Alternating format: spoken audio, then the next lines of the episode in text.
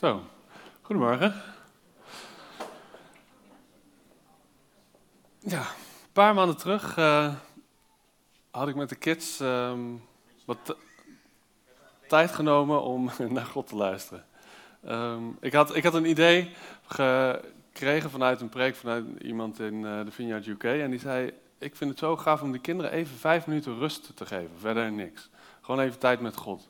Ik dacht, nou, dat klinkt wel iets als wat wij ook wel uh, kunnen gebruiken bij onze kids. Dus ik nam de kids mee en ik zei: Jongens, we gaan vijf minuten even gewoon lekker met God zijn.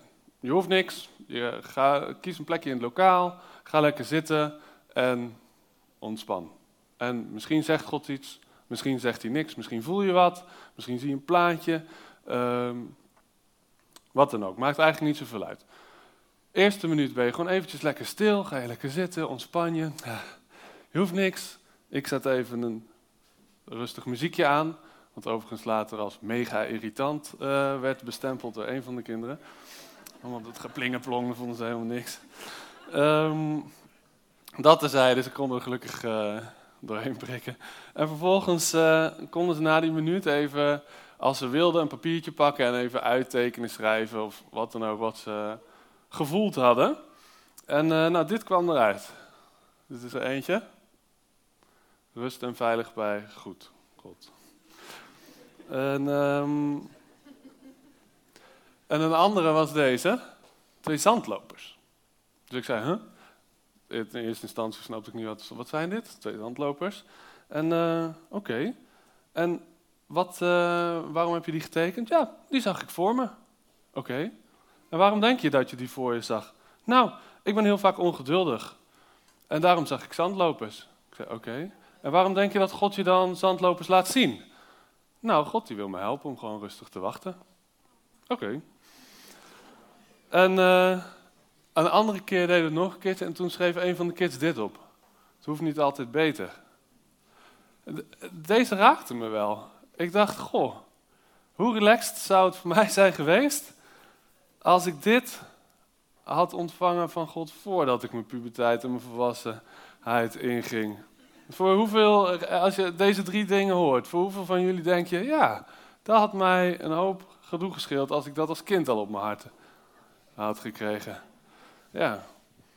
En hoeveel gedoe, coaching, opruimtijd. Mark Rutte die zou hier een geldbedrag aan kunnen verbinden. Hoeveel dit onze maatschappij zou schelen. Um, economisch gezien. Wat mij betreft niet nodig. Maar hoe lekker was het nou als je je puberteit in was gegaan met dit soort dingen die God dan op jouw hart hebt geschreven. Ik heb ze niks gezegd. Ik zei gewoon, schrijf maar op wat je voelt en wat God zegt. En uh, deze preek ga ik jullie wat uh, vragen stellen om eventjes kritisch bij jezelf na te denken. hey, hoe zie ik dit eigenlijk? En uh, als je nou eens denkt aan jezelf als kind vroeger, of aan je eigen kids, of aan kids om je heen. Wat zou jij nou belangrijk vinden om kids mee te geven in puberteit in? Wat zijn nou van die dingen waarvan je denkt, hé, hey, Oh, dit zou echt gaaf zijn als dit bij kinderen op hun hart gegrift stond uh, bij de tijd dat ze puberteit ingaan.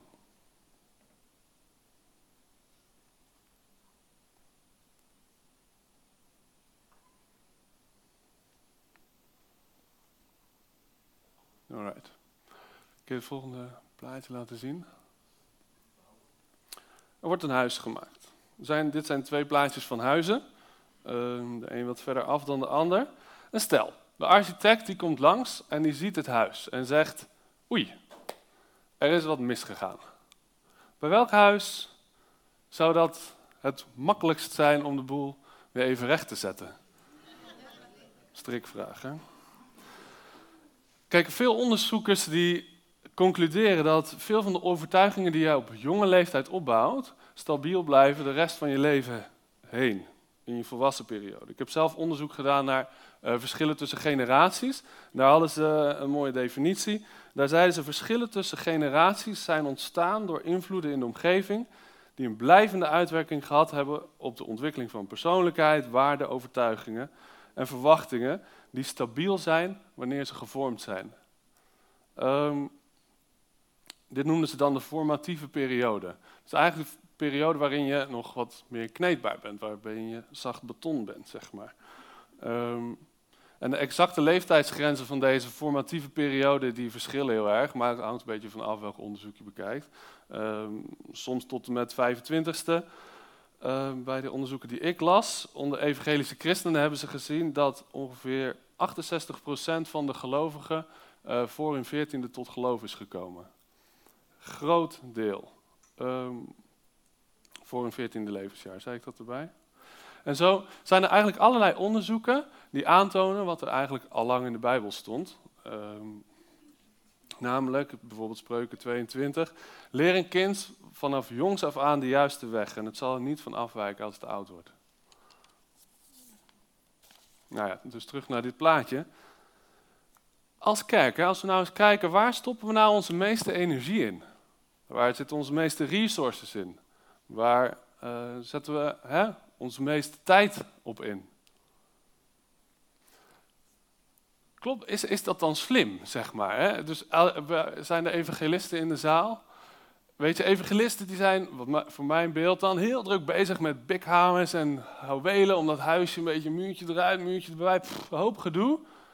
Jongens, waarom steken we zoveel effort daarin, terwijl aan de andere kant ehm, veel minder effort wordt gestoken? Ik wil niet zeggen dat die effort aan de ene kant niet terecht is of niet op zijn plaats, alleen de verhouding. Daar heb ik wel een beetje een probleem mee. En, en dat meen ik serieus. Ik, ik, ik ben heel erg verlangend naar een verandering. Dat we als kerk gaan zien van, hé hey jongens, wacht even. Die kids die zijn nog super kwetsbaar. Sorry hoor. Wat zij meemaken met God is enorm bepalend voor de rest van hun leven. En wij vinden het doodnormaal om te zeggen, gaan jullie maar naar boven naar je zaaltje. Er zijn een paar kinderleiders en die doen even een bijbelverhaaltje en ciao. En nou ja, dat raakt me dus. En daar wil ik vanochtend wat over delen. En het is mijn doel niet om jullie te chockeren of om, om, om hier een beetje een schuldgevoel te creëren van, oh jongens, eh, jullie doen het helemaal fout. Helemaal niet. Um, mijn doel is jullie om jullie mee te nemen in wat ik denk dat God aan het doen is. In een stukje bewustzijn die bij ons als gemeente, maar ook, uh, denk gemeente breed, als we kijken naar Nederland, wereld enzovoort. Waar een stukje bewustzijn aan het veranderen is. Een stukje van kijken naar kids. En um, nou, ik hoop jullie daarin mee te nemen en een aantal van jullie in de fik te zetten voor wat God aan het doen is. En um, uit te nodigen om in te stappen, anders mis je de trein straks. en um, ik doe het aan de hand van gewoon mijn eigen ervaringen bij, bij de kids. Nou, even een slokje water hoor.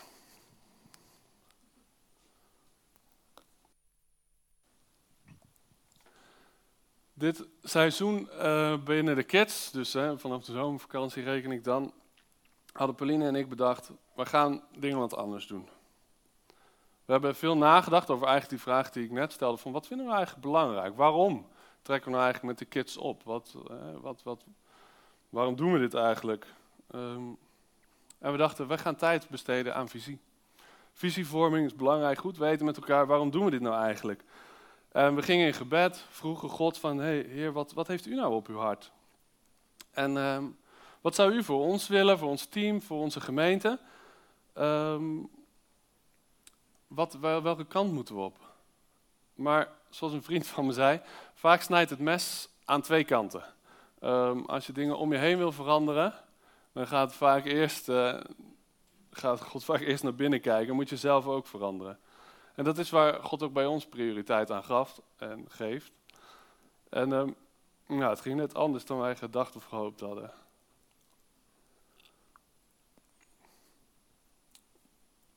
God gaf geen grote openbaringen over hoe wij de gemeente mee moesten nemen of wat we aan visie moesten doen, maar hij begon gewoon over ons te spreken. Het raakt me omdat we er gewoon nog middenin zitten, dus sorry. Um, hij zoomde in op onze harten. God vindt op de een of andere manier dat het allerbelangrijkst. Op de een of andere manier heel die taak en al die dingen die wij moeten regelen enzovoort. Op de een of andere manier is hij zegt gewoon, ja, maar laten we het eerst eens even over jou hebben. Hoe zit jij in de race? Hoe zit het met jouw hart? En hij zoomde in op onze issues. En er kwamen allerlei dingen bovendrijven. Waarom doen wij dingen eigenlijk? En veel meer dan ik dacht, deden wij dat voor goedkeuring van anderen. Uh, doen we het voor bevestiging van mensen. En mijn relatie met God was een soort van werkenrelatie geworden. Weinig ruimte meer voor romantieke of persoonlijke relatie. En dat is interessant om over mee na te denken. Uh, zeker als het gaat over wat we onze kids willen meegeven. Want in welke mate leef ik nou eigenlijk wat ik de kids mee wil geven? In welke mate leven wij wat we onze kids willen laten zien? Goed voorbeeld hiervan is een outreach die we deden toen Renske nog uh, ons team aanstuurde. Die zei, jongens, we gaan met de kids de straat op. Ik vond het zo verschrikkelijk awkward. Ik doe het zelf nooit. Uh, heb daar moeite mee, heb er ook nog nooit echt over nagedacht. Gewoon zo'n weggestopt onderwerpje waarvan ik dacht, als ik er niet over heb, dan hoef ik er ook nooit wat mee. Totdat Renske daar aan begon te trekken. En toen nam ik die kinderen mee. En je snapt, ja, hoe voelt het voor die kinderen om dan met mij op outreach te staan als ik al zo over straat loop? En um, dat geldt natuurlijk ook voor zaken zoals Gods stem verstaan, profetie, dat soort dingen. Je kunt kids niet meenemen in zaken waar je zelf niet bekend bent, waar je je niet prettig in voelt. Voorleven is dé manier om iets aan kinderen te leren. Kijk, wij vinden het als volwassenen prima om gewoon lekker, weet je wel, zo rationeel tegen elkaar aan te praten en net te doen alsof dat het dan is. Dat werkt niet bij kids. Die moet je meenemen, voordoen, laten zien. Want anders gaan zij dat nadoen. Ja, weet je, ik, er haken hele dromme tieners af uh, binnen onze kerken, omdat die dit niet doen. Die, houden, vinden het niet genoeg. Lekker zo rationeel overkletsen en dan ondertussen wat anders doen. Die haken af. En terecht. Um, dus goed voor onszelf om ook weer kritisch te kijken. En, en gaaf van God dat hij dat ook aandacht geeft in ons. Van hé, hey, op welke gebieden leef ik nou? Zoals ik graag bij de kids zou willen zien. Want het is heel makkelijk om voor de kids te bedenken: oh, wat zou het gaaf zijn als zij.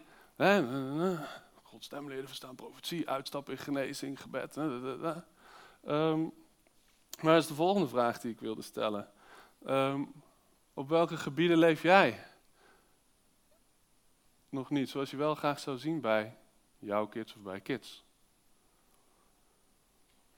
En het is echt niet zo dat ik nu jullie een soort van, uh, nogmaals, het is oké om te zeggen dat je niet perfect bent. Dat is juist een van de dingen die hartstikke goed zijn om voor te leven naar je kids toe. Joh, ik weet het ook nog niet, ik ben niet perfect, maar dat ik weet ook dat dat oké is bij Papa God. Ik, weet je wel. Maar ga in ieder geval niet lopen faken dat je alles op orde hebt en vervolgens in de praktijk wat anders laten zien. Dat is waar ik mee bezig ben. Nou, vanuit dit gevoel, je merkt hem net al een beetje, het zit best hoog, um, sleepte Pauline en ik ons begin oktober naar de Benelux-conferentie van de Vineyard toe. Dankzij de processen waar we in zaten en zitten, waren we echt behoorlijk op. God mocht eigenlijk al lang blij zijn dat we erheen gingen en dat het gelukt was om er te komen. En dat was het ook echt. dacht, heer, meer krijg je niet. Dit is het. En uh, nou ja, daar had hij blijkbaar een andere mening over. Um, we raakten opeens, toen we daar aankwamen, gelijk in gesprek met mensen en over de, uh, van andere gemeenten die met kids bezig waren. En tijdens de eerste dienst, uh, gelijk al tijdens de aanbidding, begon, raakte hij geest Ik begon te huilen. Kwamen allemaal vragen in me op en die mocht ik ook stellen aan de leiders van uh, Vineyard Benelux. Van, hé, hey, hoe komt het nou? Um, dat, hebben we überhaupt gevoel met wat God aan het doen is bij onze kids als leiders? Um, nou, ik stel dus nog wat meer vragen, zoals waarom denken we zo gescheiden over de kids? Um, waarom zijn kids de toekomst van de gemeente? Ik bedoel, ze zijn er nu toch al? hoe komt het dat we tegen kinderen zeggen van, joh, Ga jullie maar lekker naar je eigen dienst. En dan komen al die dingen van de gaven van de geest en zo, die komen later wel. En als we dan volwassen zijn, dan zeggen we, joh, je moet zoals de kinderen zijn. En uh, ontspan, joh, doe, denk niet zoveel. Ja, dat is toch gek. En hoe komt het dat we zo ons best moeten doen om de volwassenen uit onze gemeente te motiveren om aan te haken bij het kidswerk? En waarom noemen we het eigenlijk überhaupt kidswerk? hebben jullie wel eens gehoord van aanbiddingswerk, servicewerk, sprekerswerk? En wat gaaf was om te merken, want dit is natuurlijk een, ik denk verandering begint met frustratie.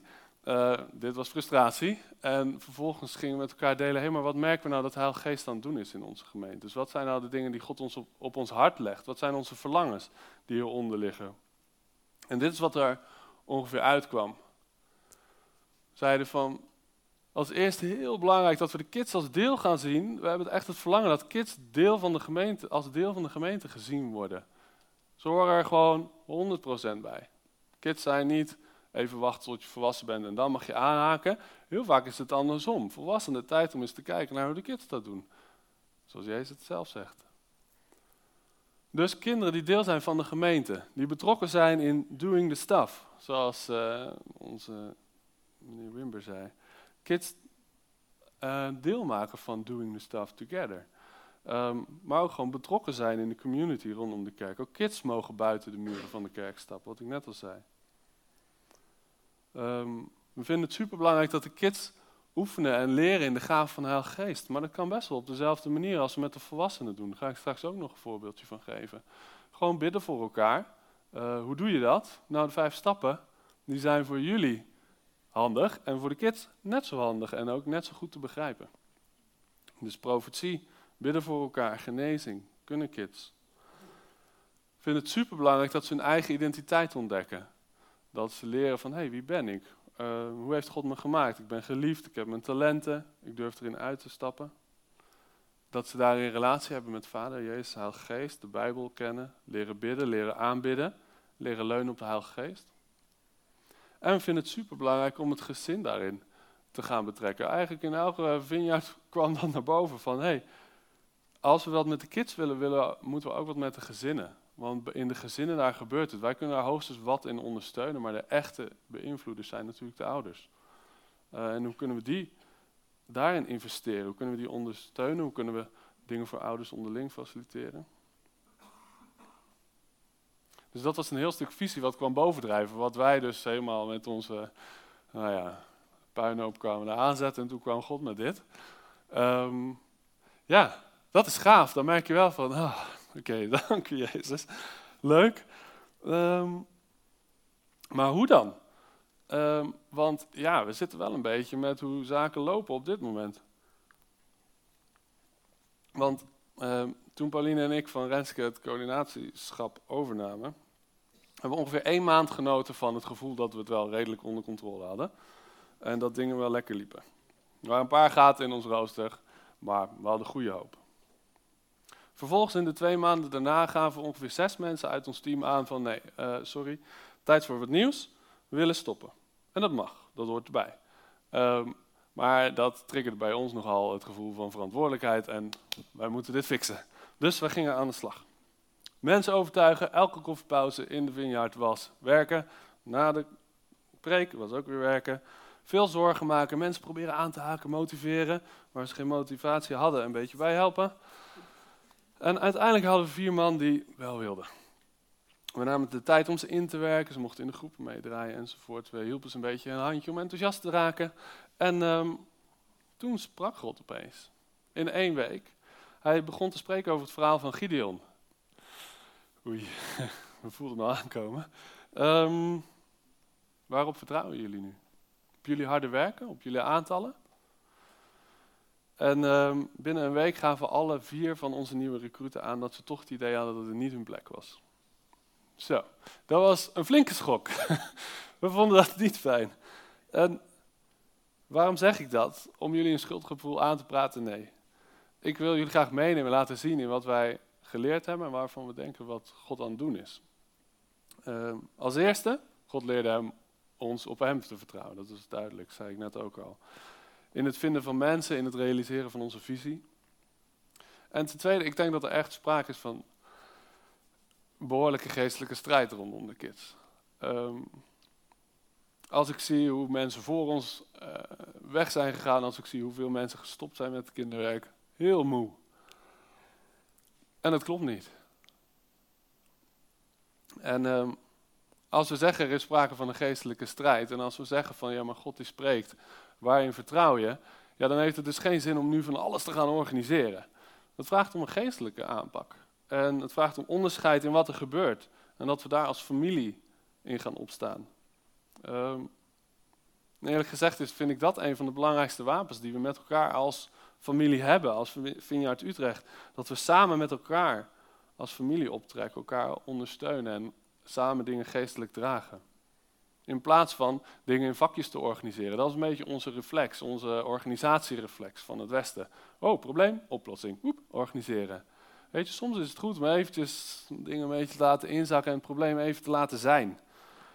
Ehm, in de plaats van dingen even in een vakje te organiseren. Nou, Martijn en Paulina, als jullie dan eventjes kinderwerk doen, doen wij de aanbidding, doen wij de...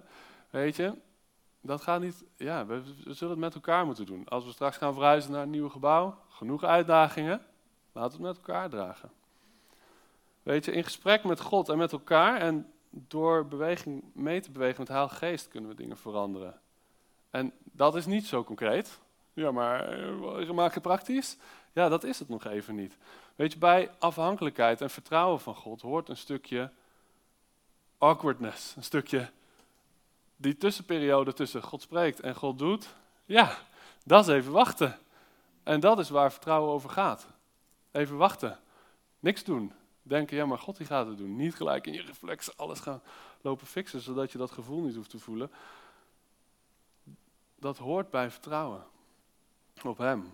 En we willen graag in beweging komen, maar voor mijn gevoel is het een valkuil om problemen te gaan lopen oplossen of te gaan organiseren. Is dat een soort van reflex? Laten we eerst met elkaar luisteren en bidden. En in de geestelijke wereld de weg vrijmaken voor zijn prioriteit. En daar kunnen we jullie ook hard voor gebruiken. Dus hier zit ook een stuk vragen naar richting jullie in. Wat uh, is er een gebied waar je de komende tijd voor mag bidden? Gewoon heel open. Uh, wij hebben veel gebed nodig daarvoor. En dan bedoel ik wij als de kids, als het team. En ja, en dit heeft natuurlijk consequenties voor het kidsteam. Een aantal hebben jullie al gemerkt. Um, wij willen geen vacature gedreven clubje zijn. Ja, gewoon heel praktisch. Als God zegt, ik wil niet dat je op aantallen vertrouwt, dan ga ik ook niet mijn best doen om die aantallen aan te vullen. Dat zou dom zijn. Want dan ben ik tegen hem aan het vechten. En als ik iets heb geleerd, is dat het veel energie kost en weinig resultaat oplevert. Um, en het werkt ook niet om mensen binnen te trekken met schuldgevoel. Oh, we hebben zo weinig mensen, kom alsjeblieft helpen, want oh, die arme kindjes. Ja, dat, is, dat werkt niet. Want als dat je drijver is, je motivatie om bij de kids aan te haken, waarom? Of een andere taak in de gemeente. Uh, daar haak je af. Je houdt het niet vol. Want het is gewoon knokken af en toe met kids. Soms superleuk, soms super lastig. Ja, hoort erbij. Um, ehm, weet je, het is een verlangen wat God op je hart legt. Als je merkt van, hé, hey, God spreekt, ik heb passie, ik weet wat God zegt hiervoor. Weet je, dan gaat het, dan, dan komt het wel. En um, Weet je, we krijgen heel vaak goede ideeën van mensen die zeggen, denk mee, ik heb een goed idee, als jullie nou dit eens even gaan doen. Weet je, we hebben genoeg ideeën. Daar ligt het echt niet aan. We missen andere zaken, weet je. Als we met elkaar als familie gaan optrekken, samen dragen, dat is, dat is waar we naar verlangen. En het tekort aan leiding deed ons ook nadenken over wat verwachten we nou eigenlijk van onze mensen. Uh, daar heb ik wel eens eerder over verteld. Kijk, we verlangen ernaar om de kids te leren leven met God. En God heeft zoveel verschillende kanten en aspecten van zichzelf, dat we dat eigenlijk ook zoeken in leiding. Um, weet je, als gemeente laten we met elkaar het complete beeld zien van wie hij is. Staat ergens in de feesten. Samen met alle heiligen zie je de lengte, breedte, diepte uh, en nog een paar dimensies van zijn persoonlijkheid staat er dan. En daarvoor hebben we ook een divers team nodig. Uh, mensen met passie voor God en de kids die voorleven hoe je met God optrekt. En dat kan op hele verschillende manieren. Op de geëikte verhaal liedje knutseltje, maar ook door kunst, sport, grappen maken, samen spellen doen. Um, we zitten een beetje vast met het geëikte beeld van wat is kinderdienst nou en wat, uh, hoe ziet het eruit als we de kids willen leren leven met hem. Weet je, kunst, wat ik zei, sport, lekker lezen, films kijken. In de basis kan iedereen dat. Buitenspelen, inderdaad. en um, los van sec kinderleiding zijn ook gewoon de kids binnen onze gemeente. Um, want kritische vraag, jouw gaven en talenten. Je hebt van God gaven en talenten gehad. Profiteren, aanbidding, uh, evangeliseren. Zijn die voor een specifieke groep binnen de gemeente? Voor de mensen tussen de 20 en de 50? Hoog opgeleid, een beetje, hè, als je om je heen kijkt, deze groep. Zijn wel het makkelijkst voor ons. Tuurlijk niet, die zijn voor de hele gemeente. En het is een beetje zoeken, hè, als het buiten je box is, weet je wel. Als het niet precies jouw type is. Dat is even zoeken van, hey, hoe, hoe vertaal ik nou naar diegene? oh, naar de kids, tieners, noem maar op. Maar is dat niet precies wat Jezus ook deed?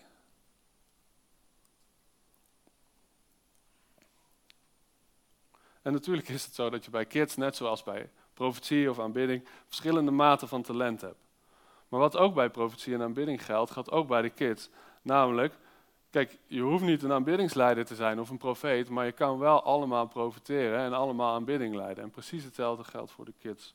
Je hoeft geen pabo te hebben gedaan om met onze kids op te trekken. Je hoeft ook niet jong en hip te zijn om met een tiener te praten. We zijn gemeente met elkaar. Dus nog zo'n kritische vraag. Hoe kun jij jouw gaven en talenten inzetten voor de hele gemeente?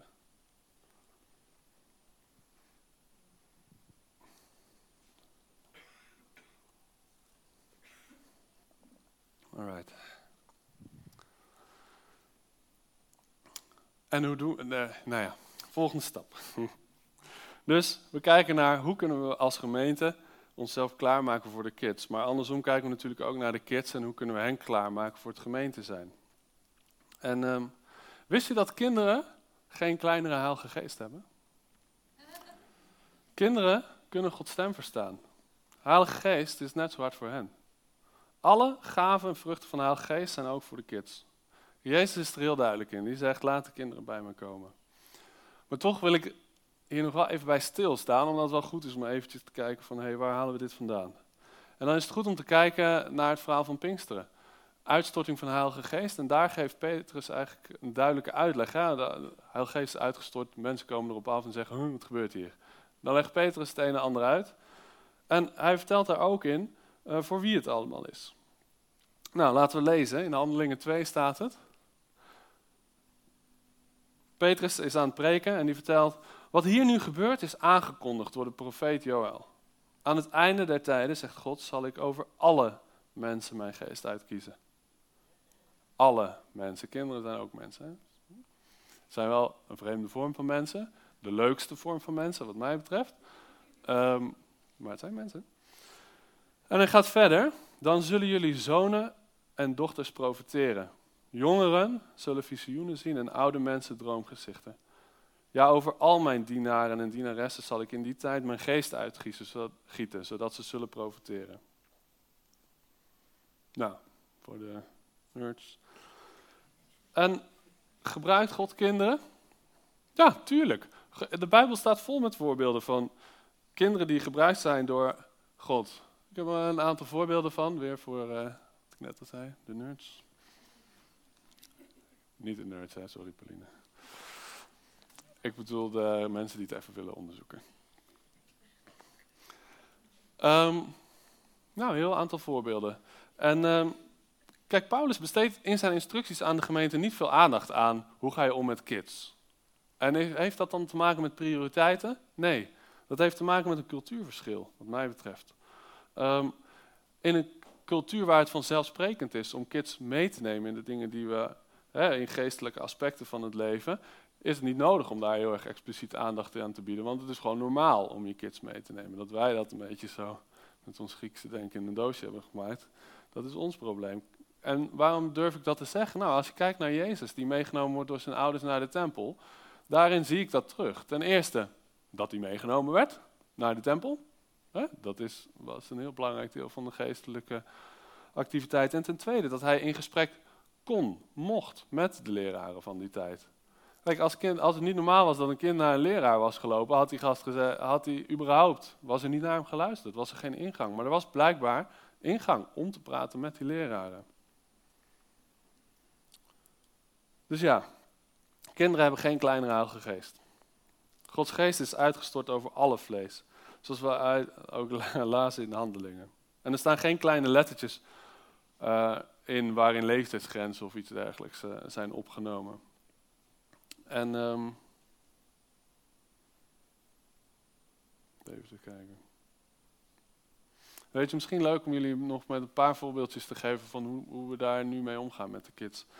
Um, hoe, we aandacht besteden aan tijd met haar geest. Nou, eentje van die vormen is parasolbidden. De hele tijd geleden hebben we dat met Pinksteren gedaan.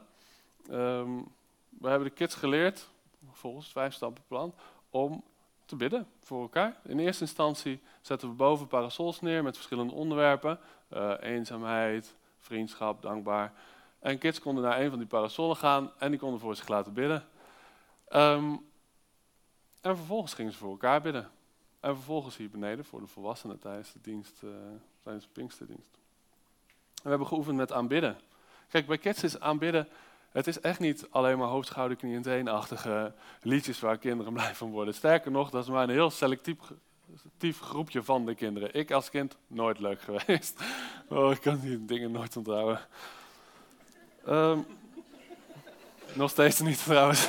Niks veranderd. Bij kids is lol natuurlijk wel wat belangrijker. Hè? Die faken niet zoals wij, dus die moet af en toe ook leuk maken.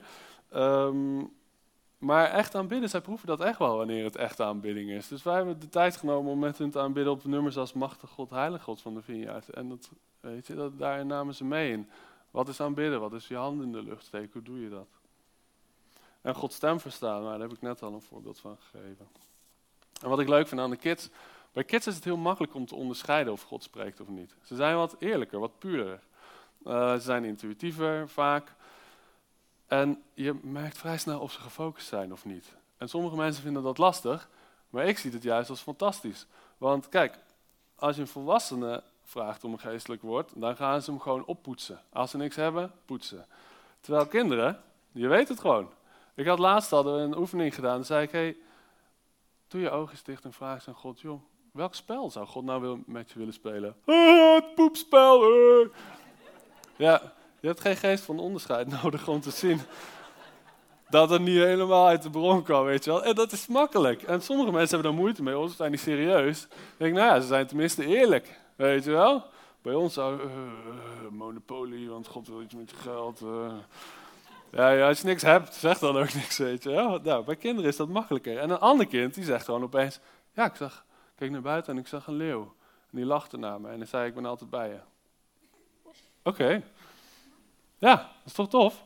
Kijk, kinderen die zijn gewoon wat rechter door zee. Als, ik denk dat dat is wat Jezus bedoelt als hij zegt, wordt als de kinderen. Um, recht voor zijn raap, geen opsmuk. Niet al te veel woorden nodig hebben en gewoon eerlijk in onze geestelijkheid. Wel geconcentreerd, niet geconcentreerd. Makkelijk wisselend ook ertussen. En um, weet je, kids hebben wel onze input nodig. Structuur, voorbeelden uh, in leven met God. In Psalm 127 worden kids als beschreven, beschreven als pijlen in de koker van een strijder. Kijk, pijlen vliegen niet vanzelf. Die hebben wel een richting nodig, iemand die ze afvuurt. En daarvoor zijn wij als eerste in instantie natuurlijk de ouders. Belangrijkste, grootste invloed. En wij van het kidsteam helpen daar graag bij. We willen graag helpen om uh, onze kids te leren met God te leven, op Hem te steunen en om deel van de gemeente te zijn. En zo hopen we en willen we de kids wat meegeven, zodat ze als ze hun puberteit ingaan en op zoek gaan naar hun eigen identiteit, gewoon al een sterke basis hebben, een sterke rots om daar op terug te vallen en goede gewoontes hebben ontwikkeld um, in God en met God. Om zo een solide fundament uh, te hebben en misschien wel uit te groeien tot uh, zo'n soort huis. zo, dus dat. Daar wilde ik jullie graag in meenemen. Dat is ons verlangen voor, voor de kids. En um, ja, ik wil er graag voor bidden. Lieve Vader, Heer, u bent goed, Heer.